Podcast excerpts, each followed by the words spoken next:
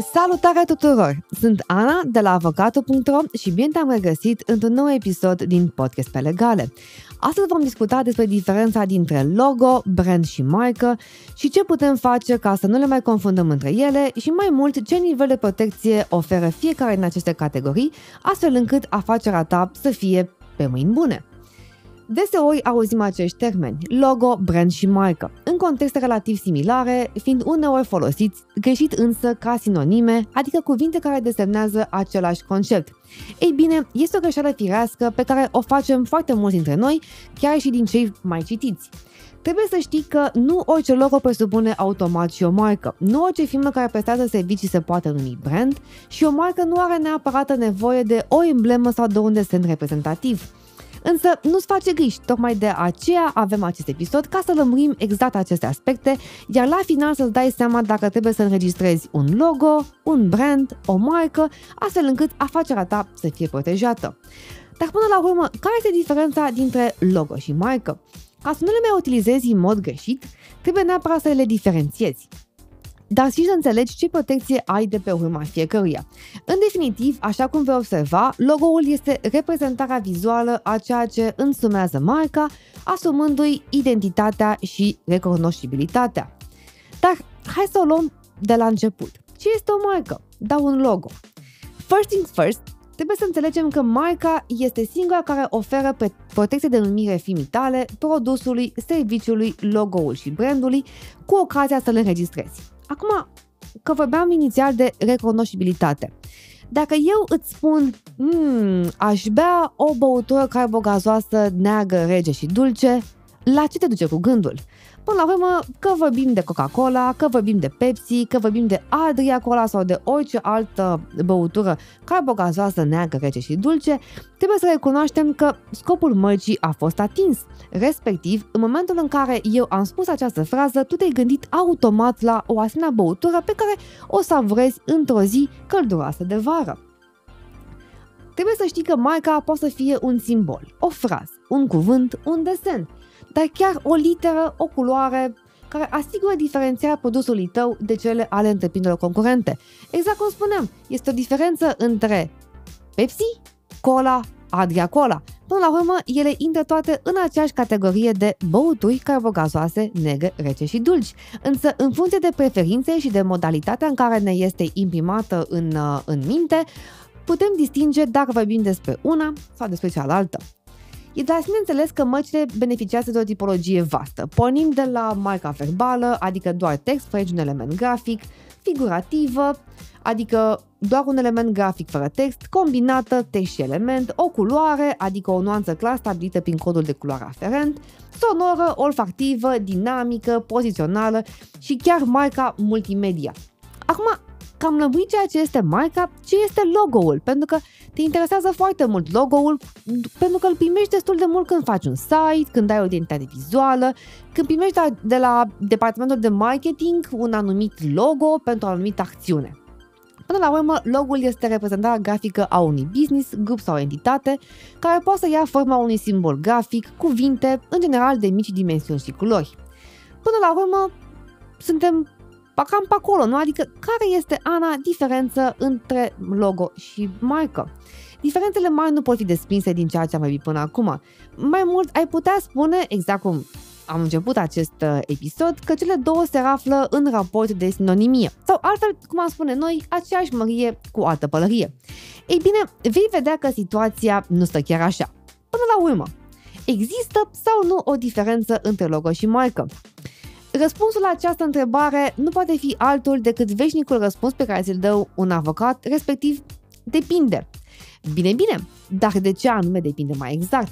Păi, până la urmă depinde de înregistrarea la Oficiul de Stat pentru Invenții și Mărci sau, cum spunem noi oamenii mai leneși, la OSIM, adică unicul organ național care gestionează Registrul Mărcilor pentru teritoriul României. Ar trebui să știi că marca nu asigură protecție doar la nivel național. Bun, dacă vorbim de o SIM, vorbim de nivel național, dar poți să înregistrezi marca ta atât la nivel european cât și la nivel internațional, alegând statele respective unde dorești să beneficiezi de protecție. Până la urmă, ideea este că logo-ul nu beneficiază de protecție pe când marca beneficiază. Pentru ca logo-ul tău să beneficieze de protecție, este necesar să-l înregistrezi ca marcă la unul din oficiile despre care aminteam anterior. Altfel, logo-ul pe care îl primești de la un designer, de la departamentul de marketing sau pe care ți l-ai făcut chiar tu dacă ești în, în categoria creativilor, este până la urmă o reprezentare grafică foarte frumoasă, dar pe care se poate folosi oricine mai departe peste un an, peste doi sau peste trei, dacă nu o înregistrezi astfel încât să beneficieze de protecție. Ce trebuie să reții de aici este că finalmente logo-ul tău poate să fie excepțional. Poți să ai un business de succes, dar este necesar să îl înregistrezi ca marcă pentru a beneficia de protecție. O să vorbim un episod uh, ulterior despre cum se înregistrează o marcă, care sunt taxele și cât durează protecția mărcii, pentru că dacă ai crede că marca se înregistrează odată și este pe viață, ei bine, din păcate aici am o veste proastă. Dar am o veste bună pe ideea că dacă înregistrezi primul marca, până la urmă te bucuri de anterioritate și de o protecție pentru hăt-hăt mult timp de acum încolo. Acum că am vorbit de marcă și de logo, hai să vorbim de brand sau branding, pentru că până la urmă aceste concepte, cum spuneam la începutul episodului, sunt destul de sinonime în mintea unora. Așadar, ce este brandingul? Ei bine, ca să ai un business de succes, după ce ai o marcă și un logo, faci pentru el brandingul, adică modul în care te poziționezi pe piață, modul în care îl promovezi. Dacă vorbim despre branding, acesta nu este doar un concept, nu este un element, să spunem doar un element vizual sau doar un element grafic sau orice altă acțiune. Nu, el până la urmă este un supraconcept. Ideea de brand este că vorbim despre un amestec de idei, concepte și esențe. Nu ne referim doar la firma care prestează anumite servicii sau realizează anumite produse, ci este vorba și de valoarea adăugată a acestor servicii. Și nu ne referim doar la profit, ci este mai mult de atâta. Brandul implică legătura între ceea ce se vinde, iar aici poate fi vorba atât de produse cât și de servicii și de grupul țintă, audiență și cumpărători. Pentru a putea fi consacrat astfel, un brand are nevoie de mai multe atribute, pe cum ar fi originalitatea, durabilitatea, calitatea, valoarea, atractivitatea și multe altele care au rolul de a menține interacțiunea dintre clienți și ceea ce achiziționează ei.